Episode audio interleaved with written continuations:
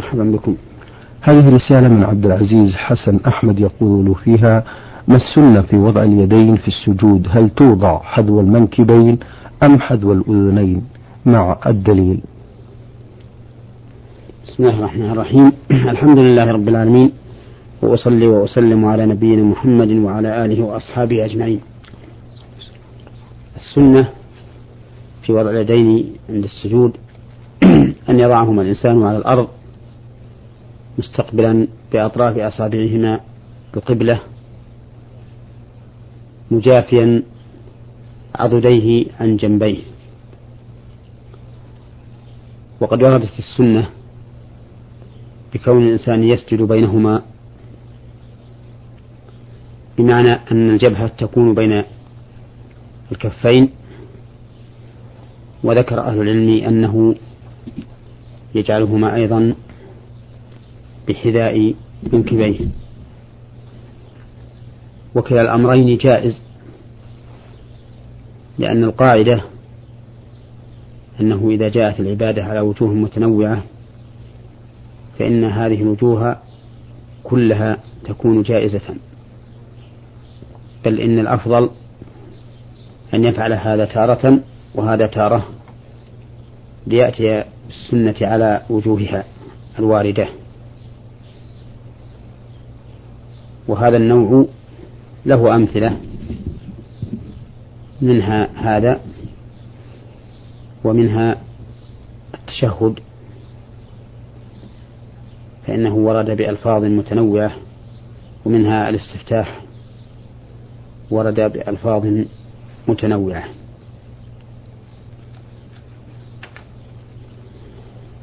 نعم. شكر الله لكم. هذه رسالة من المستمع عبد الرحمن عارف بكر عبد الجواد مصفات ينبع. آه، يقول في رسالة في رسالته إذا كان مع الإمام مأموم واحد فهل يتأخر عنه قليلا؟ آه، أم يقوم معه بالتوازي؟ وما الدليل على ذلك؟ إذا كان مع الإمام مأموم واحد فإنه يقف عن يمينه كما ثبتت بذلك السنة.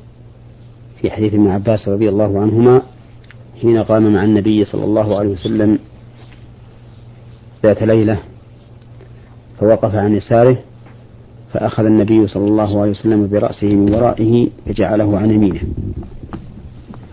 والسنة أن يكون المأموم في هذه الحال محاريا للإمام. لا يتقدم عنه ولا يتأخر عنه.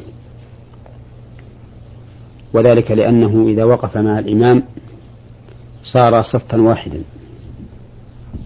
والمشروع في الصف التساوي بحيث لا يتقدم أحد على أحد.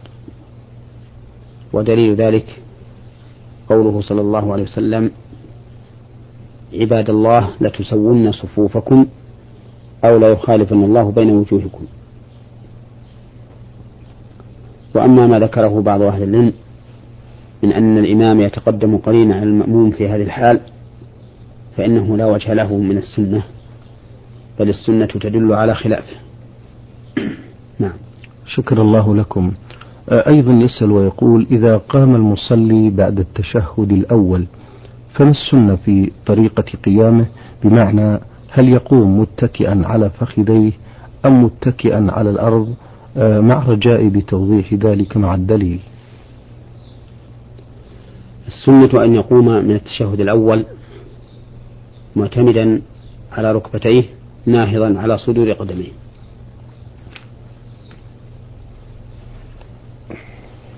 إلا إذا كان الإنسان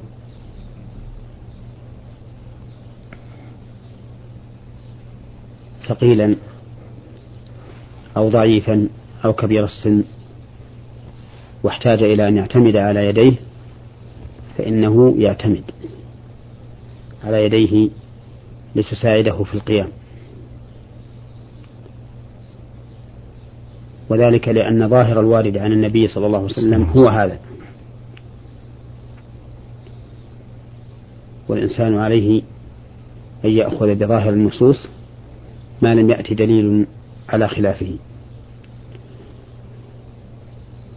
فإذا أتى الدليل على خلاف الظاهر تخصيصا أو تقييدا أو تفصيلا وجب العمل به.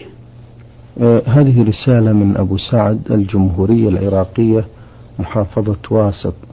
آه يقول في رسالته لقد كنت في شبابي أعمل أعمالا لا يرضاها الله.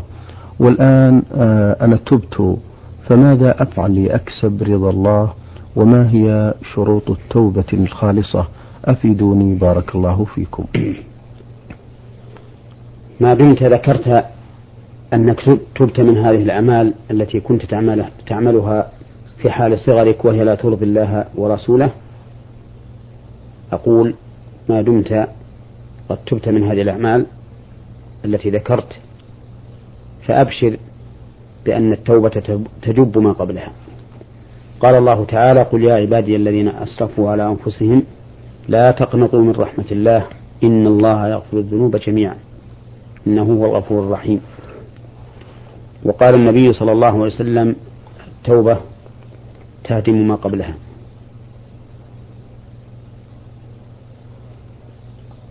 والتوبة الخاص الخالصة أو بعبارة أصح التوبة النصوح هي التي جمعت شروطا خمسة.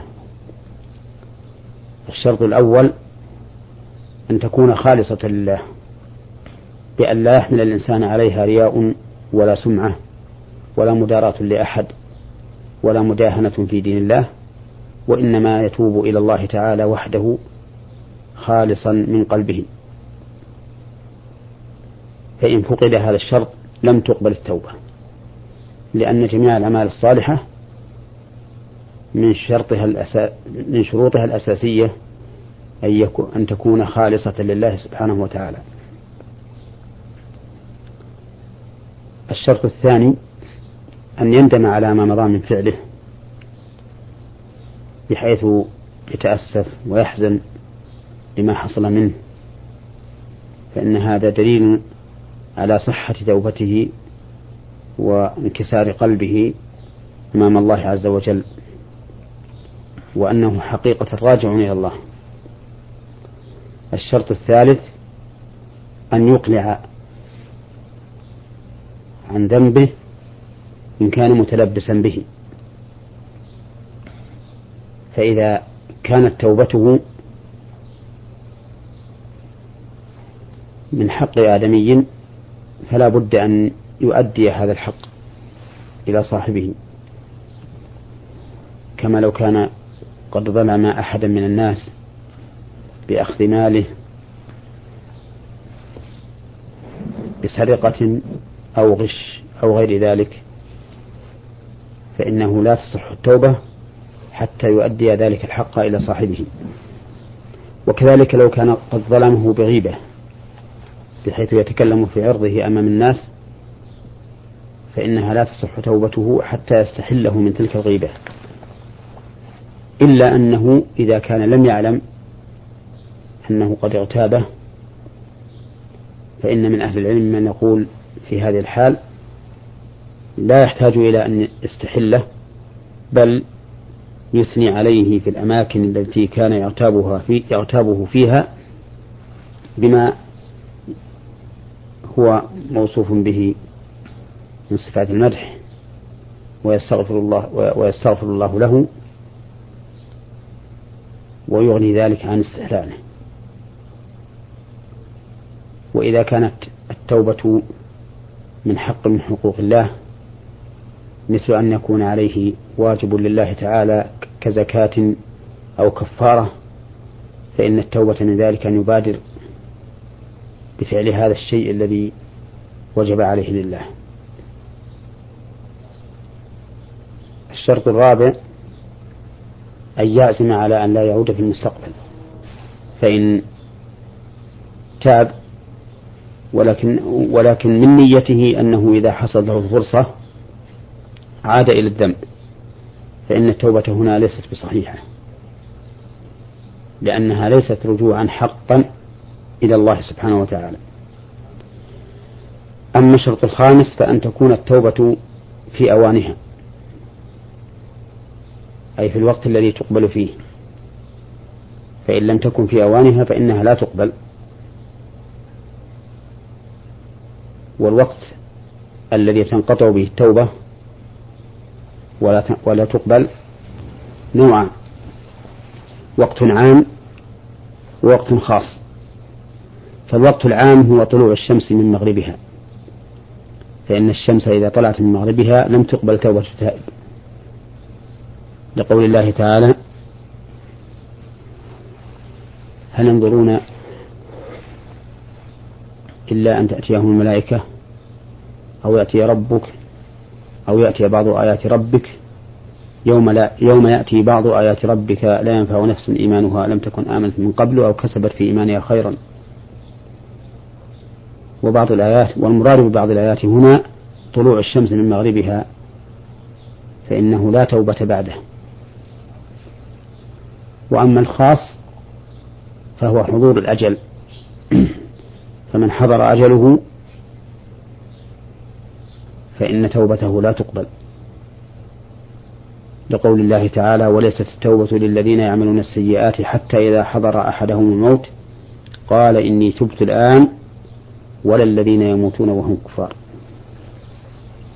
فمن لم يتب إلا بعد معاينة الموت وغرغرته بروحه فإنها لا تقبل توبته. فإذا تحققت هذه الشروط الخمسة صارت التوبة نصوحا مقبولة. وإذا قبلها الله عز وجل فإنها تعم كل ذنب تاب منه. واختلف أهل العلم رحمهم الله هل تصح التوبة من ذنب مع الإصرار على غيره. فقال بعضهم إن التوبة لا تصح من ذنب مع الإصرار على غيره. مثل أن يتوب الإنسان من شرب الدخان مثلا لكنه مصر على حلق لحيته. فقال بعض أهل العلم إن توبته من شرب الدخان لا تقبل لأنه مصر على معصية الله في حلق لحيته. وقال بعض أهل العلم إنها تصح التوبة من ذنب مع الإصرار على غيره. وهذا القول هو الراجح.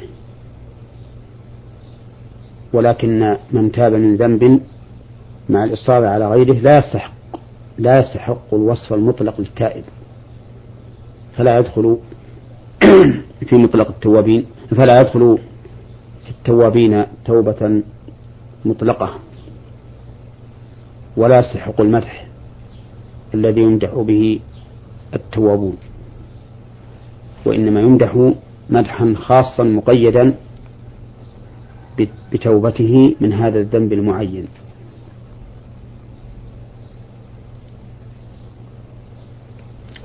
شكر الله لكم. آه هذه أيضا رسالة من نفس السائل يقول آه أخذت أشياء من أصحابها دون أن يعلموا و وأنا أعلم أنهم يستحقون ذلك لأنهم لا يخافون الله. والآن أنا لا أعلم أين أصبحوا حتى أخبرهم بذلك أو أقدر قيمة ما أخذته منهم وأنا لا أعرف لهم مكان. فماذا أفعل؟ أفيدوني بارك الله فيكم. إذا كان عند الإنسان مال لأحد وجهل هذا وجهل صاحب هذا المال ولم يتمكن من العثور عليه ولا على ورثته إذا كان قد مات فإن طريق الخلاص منه أن يتصدق به لمن هو له. والله عز وجل يعلم من هو له وبذلك يبرأ منه. فإن كان عينا فإنه يقدر قيمتها ويتصدق بها. وإن كانت دراهم أو دنانير فإنه يتصدق بنفس الدراهم والدنانير. شكر الله لكم. في رسالته الأخيرة يقول أغضبت والدتي عدة مرات. حتى أنني تطاولت عليها بالسد بالسب والشتم والكلام الغير لائق لأسباب تافهة. آه، ظنا مني بأنها تحب أخي الأكبر أكثر مني بمعاملتها السيئة آه، لي. وأنا أعلم بأن غضبها من غضب الله ورضاها من رضاء الله. والآن هي تكلمني وراضية عني فماذا أفعل ليكفر عما فعلت؟ أرشدوني بارك الله فيكم. إن إغضابك لوالدتك وكلامك عليها ذلك الكلام السيء محرم. ولا يجوز. فإن الله تعالى يقول وقضى ربك ألا تعبدوا إلا إياه وبالوالدين إحسانا. إما يبلغن عندك الكبر أحدهما أو كلاهما فلا تقل لهما أف ولا تنهرهما وقل لهما قولا كريما واخفض لهما جناح الذل من الرحمة وقل رب, وقل رب ارحمهما كما ربياني صغيرا. وقال رجل للنبي صلى الله عليه وسلم من أحق الناس بصحبتي يا رسول بحسن صحبتي يا رسول الله؟ قال أمك. قال ثم من؟ قال أمك. قال ثم من؟ قال أمك. قال ثم من؟ قال ثم أبوك. وهذا دليل على أن إحسان الصحبة للأم أو أوجب وأوكد من الأب. ومع ذلك فإن كل من الأم والأب له حق يجب على الإنسان أن يقوم به. وإذا حصلت من أحد إساءة لأبويه أو أحدهما فإن طريق الخلاص من إثم ذلك أن يستحلهما فإذا استحلهما وعفوا عنه ورضيا فإن التوبة تجب ما قبلها ولا يعاقب على ما صدر منه. إذا علم الله تعالى من نيته صدق التوبة والإخلاص فيها. نعم. شكر الله لكم. هذه رسالة من المستمع محمود يوسف عمارة جمهورية مصر العربية. محافظة الغربية ومقيم في العراق. يقول أرجو الإجابة على سؤالي. إنني متزوج وقد تركت زوجتي مع أهلي في بيت الزوجية وسافرت إلى بلد عربي لأسعى على رزقي. وقد طالت مدة سفري عام كامل فهل هذا حرام؟ وما محرماته؟ أفيدونا بارك الله فيكم. إذا كان إذا كان سفرك إلى بلاد تريد أن تلتمس رزق الله تعالى فيها فإن هذا سفر لحاجة وأنت معذور فيه. وتركك لزوجتك وأهلك في هذه الحال. لا تلام عليه. ولكن لا بد أن تكون الزوجة في مكان آمن. لا يخشى عليها ولا على أولادها. فإن لم تكن في مكان آمن فإن لم تكن في مكان آمن فإنه يجب عليك أن تصطحبها معك إذا أمكن أو أن تبقى في بلدك حتى تأمن على أهلك وأولادك. والأمر كله راجع إلى الحاجة وإلى رضا الزوجة بذلك. ولكن الشرط الأساسي في هذا أن تكون آمنا على أهلك وولدك. نعم. بارك الله فيكم. آه هذه رسالة من علي عبده. من جمهورية مصر العربية يقول في رسالته أنا شاب مصري أعمل بالمملكة متزوج منذ عامين ولي ابنة ووالد زوجتي لا يصلي لكنه غير منكر بأن الصلاة فرض من فروض الإسلام مع أن زوجته متدينة وملتزمة بقواعد الدين الإسلامي وآدابه وبالطبع فقد كان والدها آه، وكيلا لها أثناء الزواج. فهل يكون هذا الزوج فهل يكون هذا الزواج صحيحا والعقد صحيح؟ وإذا لم يكن الزواج صحيحا فماذا أفعل؟ أفيدوني بارك الله فيكم. صحة الزواج بعقد هذا الولي الذي لا يصلي تنبني على اختلاف أهل العلم في تارك الصلاة. فمن قال إن تارك الصلاة كافر كفرا مخرجا عن الملة وإن كان مقرا بوجوبها فإنه يرى أن العقد في هذه الحال لا يصح. نعم. وأنه يجب عليك أن تعيد العقد على زوجتك من جديد. لأن الكافر لا يصح أن يكون وليا للمسلمة. ومن رأى أن تارك الصلاة مع إقراره بوجوبها لا يكفر كفرا مخرجا عن الملة فإن هذا العقد عنده صحيح.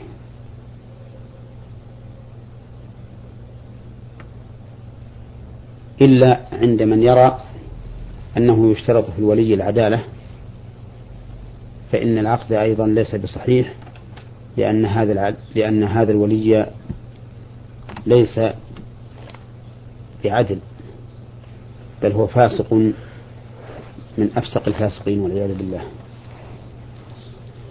والقول الراجح في هذه المسألة أن تارك الصلاة تركا مطلقا كافر كفرا مخرجا عن الملة. وذلك لدلالة الكتاب والسنة وأقوال الصحابة رضي الله عنهم والنظر الصحيح على كفره فمن أدلة الكتاب قوله تعالى عن المشركين فإن تابوا وأقاموا الصلاة وآتوا الزكاة فإخوانكم في الدين ونفصل الآيات لقوم يعلمون. ووجه الدلالة من هذه الآية أن الله تعالى اشترط لكون المشركين أخوة لنا في الدين ثلاثة شروط التوبة من الشرك وإقام الصلاة وإيتاء الزكاة. فإذا تخلفت هذه الشروط أو واحد منها لم تتحقق الأخوة في, الدين. والأخوة في الدين لا تنتفي إلا بما يخرج عن عن عن الملة. فالمعاصي لا تخرج الإنسان من الأخوة في دين الله. ودليل ذلك أن من أعظم المعاصي قتل قتل نفس المؤمن. وقد سمى الله تعالى القاتل أخا للمقتول. في قوله تعالى يا أيها الذين آمنوا كتب عليكم القصاص في القتلى الحر بالحر والعبد بالعبد والأنثى بالأنثى فمن عفي له من أخيه شيء فاتباع بالمعروف وأداء إليه بإحسان. وقوله تعالى وإن طائفتان من المؤمنين اقتتلوا فأصلحوا بينهما فإن بغت إحداهما على الأخرى فقاتلوا التي تبغي حتى تفيء إلى أمر الله فإن فاءت فأصلحوا بينهما بالعدل وأقسطوا إن الله يحب المقسطين. إنما المؤمنون إخوة فأصلحوا بين أخويكم. وقتال المؤمن لأخيه من أعظم المعاصي والفسوق.